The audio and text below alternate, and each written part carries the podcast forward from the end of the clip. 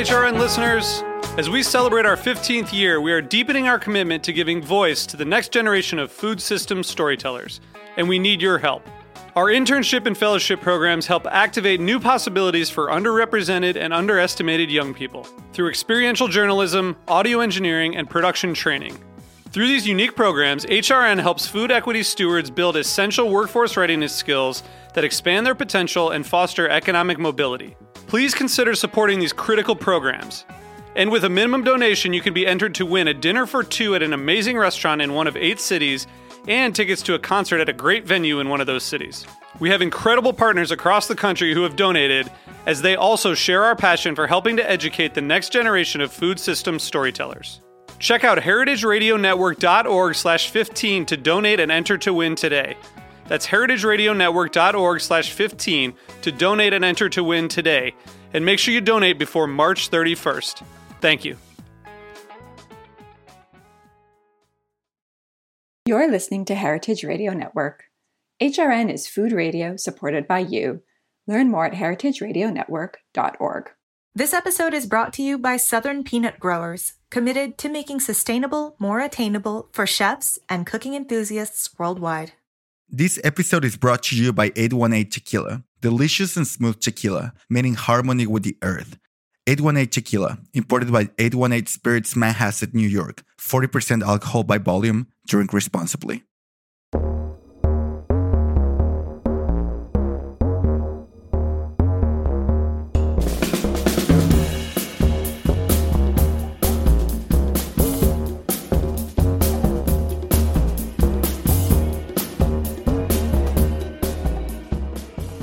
This is Gastronomica, a Heritage Radio Network podcast. I'm your host for today, Lisa Haushofer.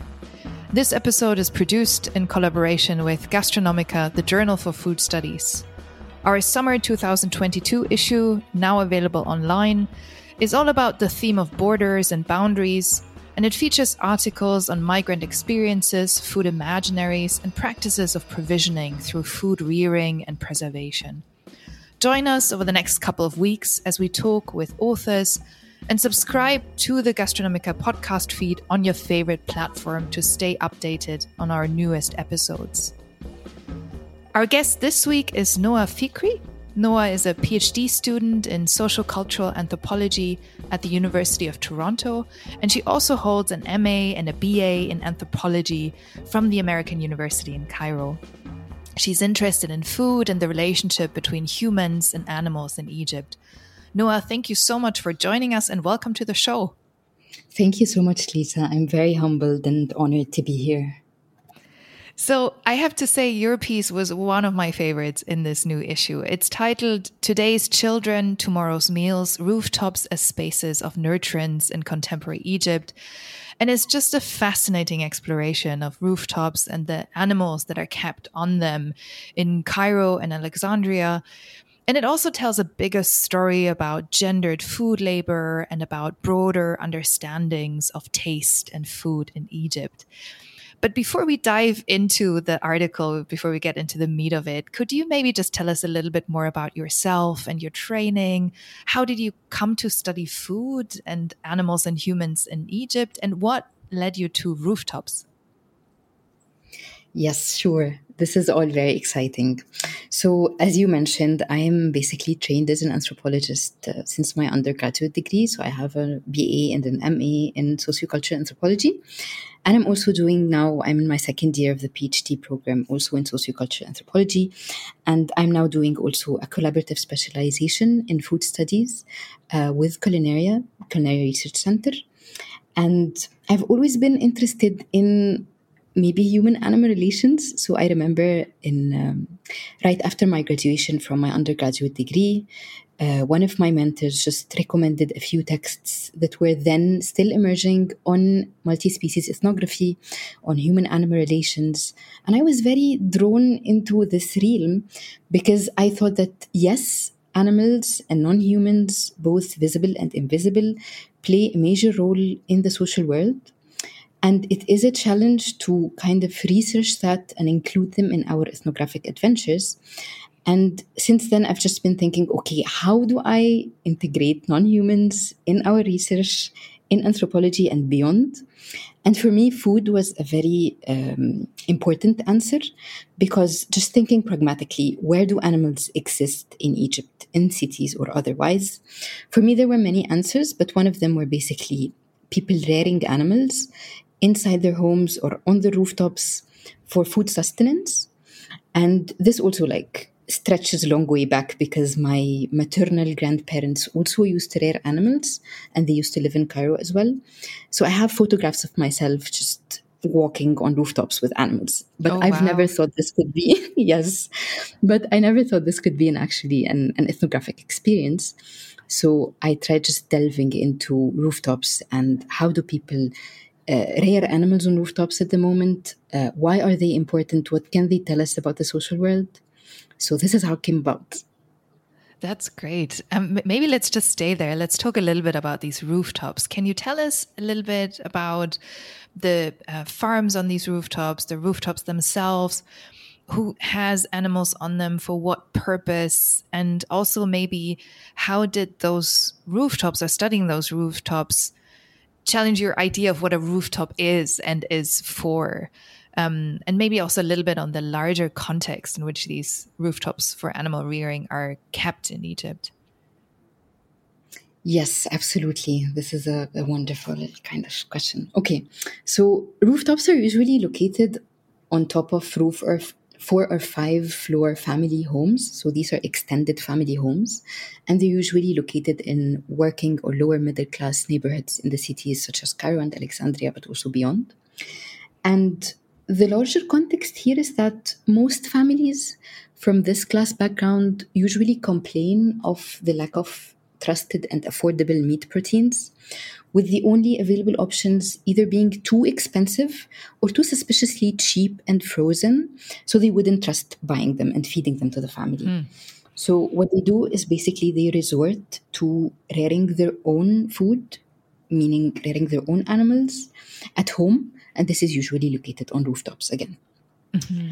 And I think how it challenges my imagination of rooftops is that when I began as like a very excited field worker, ethnographer, I had this romanticized image of a rooftop looking overlooking the city, providing a very romantic space uh, of tranquility, etc. But this was very different from what I actually witnessed in the field.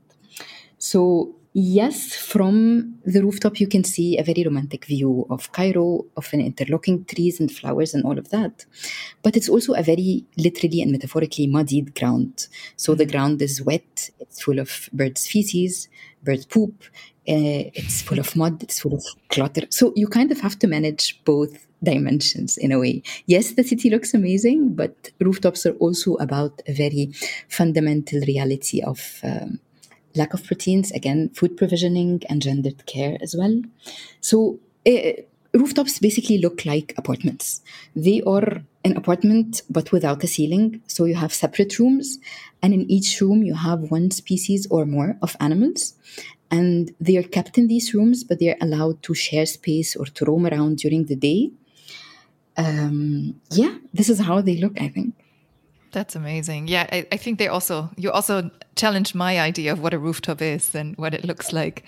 Um, and I imagine that you know, obviously, um, having been to these rooftops before, that you did um, have you know certain access, but then also you describe some of the challenges you faced in trying to access these rooftops, and also you talk about the legal situation regarding rooftop animal rearing that made your research somewhat difficult at times. And can you tell us a little bit more about that and about the challenges in general that you encountered when you started uh, researching these rooftops? Yes, definitely. So the state has never been supportive of rooftop rearing in the city at all. And since the avian flu crisis, which took place in 2007 in Egypt, families have been witnessing uh, multiple state crackdowns on the rooftops, basically confiscating the birds or just ordering them not to rear any animals anymore. So uh, there was even a moment in which there was um, a law has been drafted to actually ban uh, rooftop rearing of all kinds in the city, but luckily it never got implemented. So uh, this given state of affairs resulted in kind of a, a, cul- a, culture of secrecy around rooftop rearing. So they have to be kept kind of private. Mm-hmm. So to respect and to take seriously this state of affairs, I had to grapple with the limitation or the challenge of, for example, not taking so many pictures on rooftops because I wanted to respect the privacy of this practice. And yes, just maintaining a healthy boundary between being there and also keeping the privacy of my interlocutors. Mm. And the other thing is also that um, because rooftops are again an asset of food for these families, they are usually also regarding the animals um, as, as vulnerable to the evil eye. So, taking pictures and exposing these pictures to the public might also cause uh, illness or death to these animals. So, this was again another factor that, or a challenge that uh, I had to work through because, again, I couldn't take so many pictures even though I really wanted to. Yeah. And then the one last challenge is basically a methodological challenge, which I mentioned in the beginning. How do we conduct ethnographic research with animals? Yeah. So, in the beginning, I was very excited. I just wanted to speak to the chickens and to just approach them and observe them and touch them and all of that. and then I think with time, I came to realize that this is not how it works. So, animals are essential in ethnographic research, I think, and they can be incorporated either by just letting them be and trying to observe them from a distance, or befriending them on the limitations of our species differences, or just spending time with people who know how to communicate with animals in different languages and different ways and learning from these ways of being with animals. That's fascinating. And I imagine that, you know, you also had to, like with every ethnographic research, you also had to obviously gain the trust of the people rearing these animals. And, um, and at the same time, you know, the, you write so beautifully about how, um, the animals are also part of you know, the families that are um, that are rearing the animals. Um, so one of the central insights of your piece is essentially um, an insight on on kinship and that these rooftops sort of function as extensions, not only spatial exten- extensions of kitchens and the household, but also extensions of the family. Can you tell us a bit more about that? How do rooftop animals sort of trouble, you know, boundaries of inside and outside the house, but also species boundaries between human and non-human animals? um, kinship boundaries? What are the bonds of, of kinships that develop there, and what are the religious ties binding together animals and humans in this context? Yes, yes, these are all wonderful questions. Yes. Okay, so let me begin with kinship. So I think my relationship with, with kinship as a concept is very complicated because kinship continues to be one of these gatekeeping concepts defining work on the Middle East and on Egypt. Mm. And I, for me, this is a challenge because kinship is still very relevant in understanding the region. But what I try to do in my work is basically stretch kinship beyond its species lines yeah. by exploring precisely what you mentioned is interspecies kinship, for example. So, how do humans and animals make bonds that look or look like or resemble kinship in a way while also being different? So, on the first level, what I noticed or observed during my fieldwork is that people refer to these rooftop animals as their children. So, the women rearing these animals refer to these rooftop animals as their children. So initially I thought, okay, this is a fun metaphor, but it's not a metaphor. It's it's actually a reality because how they how they relate to the animals is that they they kind of expect them to be their children so the other word that I'm also trying to work through now is terbiya, and terbiya in Arabic uh, refers to the primarily refers to the parent-child relationship.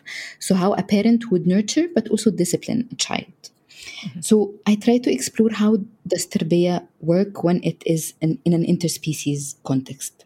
So what does it mean to invoke terbiya when you're referring to rooftop rearing? And what I'm trying to argue is that this is about reciprocity or expecting a certain reciprocity in this relationship between the humans and the rooftop animals.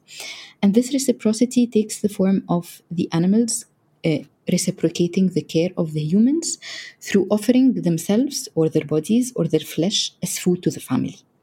Mm-hmm. So, yes, kinship exists, and yes, kinship is important, but kinship is also kind of a pressure or a bond of obligation in a sense that can be extended beyond species lines. Um, and then the other thing, the other thing that you mentioned as well is the religious tie, and I think this is very important. So, on one primary level, in Islam in specific, we are kind of, as humans, we're expected to care for the animals. And if we don't care for the animals, we are faced with godly punishment. Mm-hmm. But on another level, I also argue that religion functions as a third party to ensure that the animals or that the rooftop relations follow a strict, a strict script, which is basically feed, nurture, reciprocate, slaughter, and eat. So in a sense, religion serves as a reminder that rooftop animals, after all, are meant to be eaten. So, in this sense, uh, uh, uh, for anyone to slaughter an animal, they had to be granted what in Arabic is called the izn, which translates into the permission. So, you have to be permitted to slaughter an animal. And usually, this permission is um, granted by a male elder member of the family. It can, it's usually a father or an older brother. And what this brother or father have to make sure is that the person being granted al-izn actually is strong enough to be able to tolerate the sight of blood, but also to follow the Islamic rules of slaughtering an animal, which ensure that it, it is done merc- and rapidly. So um, I think this is kind of the religious um, aspect of these uh, kinship or what looks like kinship bonds. Um, I think, yeah. And then finally, yes, on the question of the boundaries of home as well. So, one of the main uh, arguments that I try to make in the article is that because meals begin on rooftops, rooftops actually help us extend the boundaries of the kitchen and the home beyond the walls of the apartment or the, the house, so to speak. So, the kitchen actually also begins or extends to the rooftop as, as spaces of nurturance, but also spaces of slaughtering and preparing food. Yes, exactly. And you show so beautifully that um, women in particular pay, play um, an important role. Um, obviously, in in the space of the kitchen, but then also in these extended spaces on the rooftops, the women are the ones that often rear the animals. And you argue that women gain intimate knowledge of food by knowing what you call the culinary biographies of their animals. So, can you tell us a little bit about that? What are culinary biographies?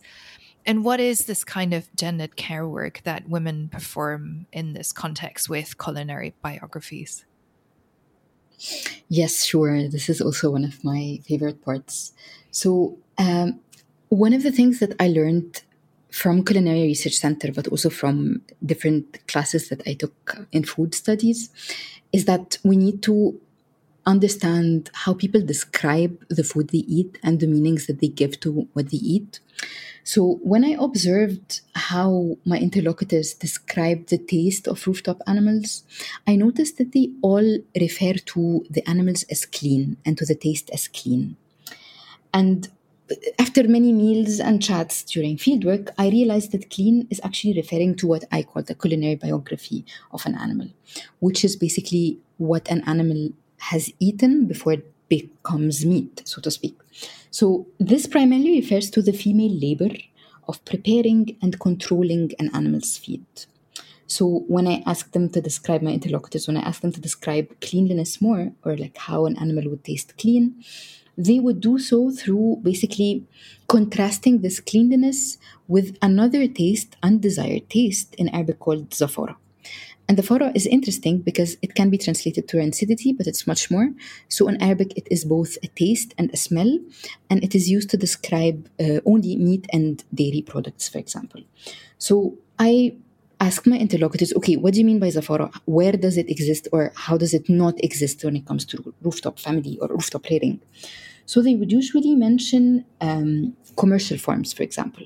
So one of my interlocutors, Nahid, would tell me how in commercial farms, what happens is that animals are fed uh, a protein rich concentrate of basically uh, leftovers of butchers and fish and all of that, and they are all powdered and burnt and then given as fish meal or as a protein rich concentrate to the animals, which helps them swell up quickly and reproduce more quickly and efficiently. But this accelerated mode of, of production and mode of food production basically. Results in a compromised taste, which is zafara, and which arguably does not, does not exist or never exists with rooftop animals because they are again fed with care and nurtured with food that you know and that you control. And this is what i think i mean by culinary biographies. That's great. It's so fascinating. And i'm we're talking more about this uh, but we're going to take a short break now and we'll be back in just a moment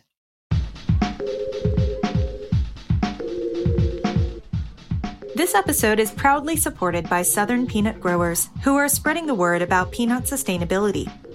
As the planet's resources are strained to meet the nutritional needs of its populations, many responsible chefs are doing their part by sourcing local and sustainably raised food. Many are surprised to learn that peanuts are one of the most sustainable plant based proteins available. Southern peanut growers created the campaign Making Sustainable More Attainable in partnership with award winning chef Steven Satterfield. Together, they're bringing the sustainability message to chefs nationwide. Whether it's conserving water, minimizing fertilizers, or achieving zero waste, peanuts are a logical choice for your next menu. Southern peanut growers represent farmers across Georgia, Florida, Mississippi, and Alabama. For more information, visit www.peanutbutterlovers.com. I'm Chava Periban co-host of Agave Road Trip on HRN, here to talk about 818 Tequila.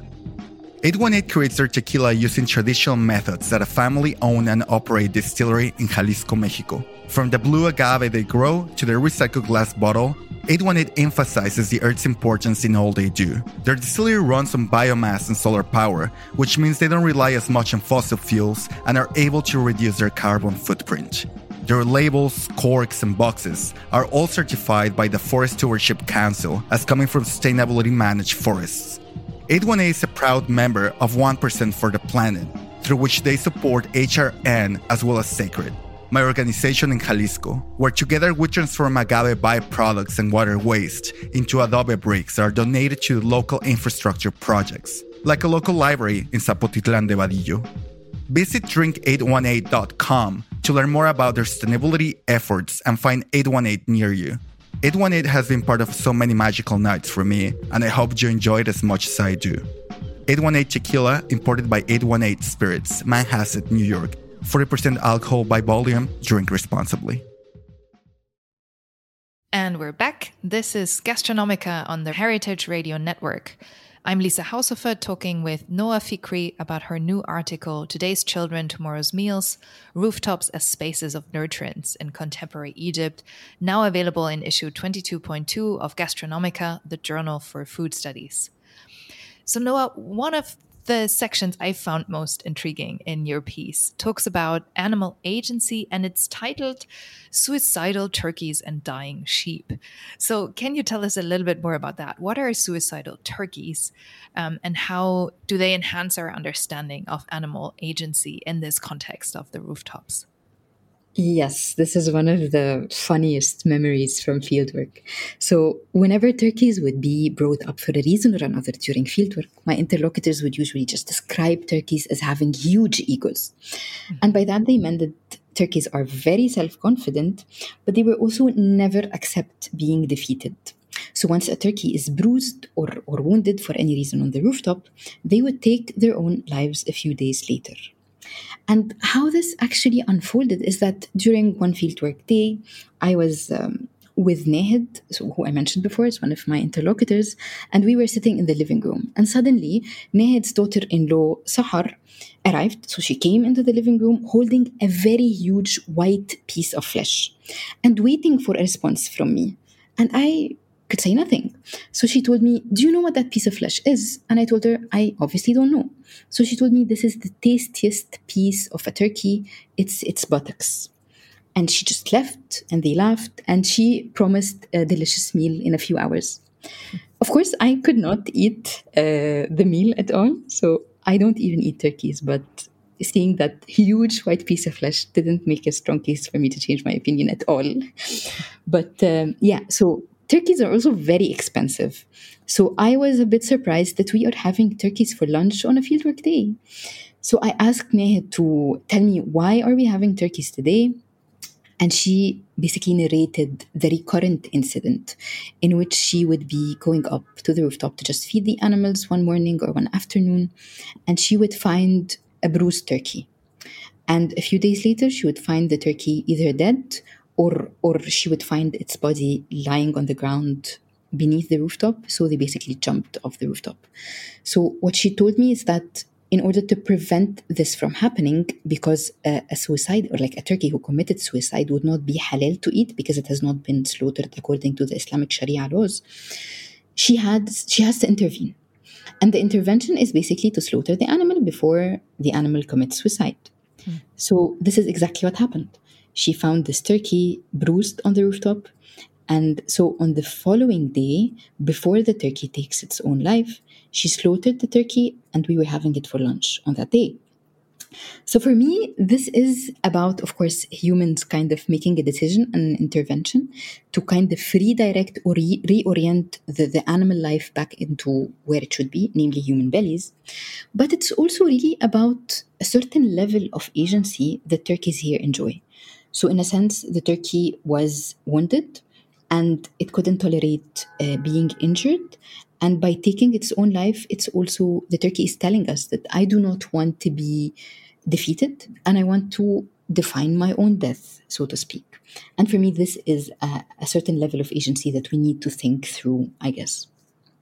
That's really fascinating. And I, I guess it's also one of the ways, um, one of the answers to, you know, your initial question, how do you get at animal agency? How do you study animal agency? And by really paying attention to these stories also have you encountered yes. these stories elsewhere and or is was this sort of the only example of a suicidal turkey in in that particular context uh, yeah I think so. In other homes as well, I usually get the same or like similar stories of turkeys that we have to rescue through ah. slaughtering before they commit suicide. Yeah. But this was my first time and my only time to kind of come to terms with it as flesh as well and to to be faced with the the culinary result yeah. of that that's amazing um and exactly and you also talk about um rooftops as spaces where women fulfill certain you know very locally specific gendered expectations of caregiving and you call them bread nurturing and i love this term um can you maybe explain to our listeners what do you mean by bread nurturing? What sort of um, what's captured with this? How does it reflect the kind of culinary work that women specifically are expected to perform in this context? Yes, absolutely. So I think I I, I came up with bread nurturing uh, in contrast with or in contrast to um, what is an idealized uh, male responsibility, which is called breadwinning in Middle Eastern societies. And this is again an idealization more than reality because most or many uh, lower middle and working class families are female headed. But bread nurturing is my attempt to basically push um, discussions of food beyond questions of financing and questions of access and affordability. Because bread nurturing is really about focusing on labors of securing or nurturing or rearing food of a particular quality to the household.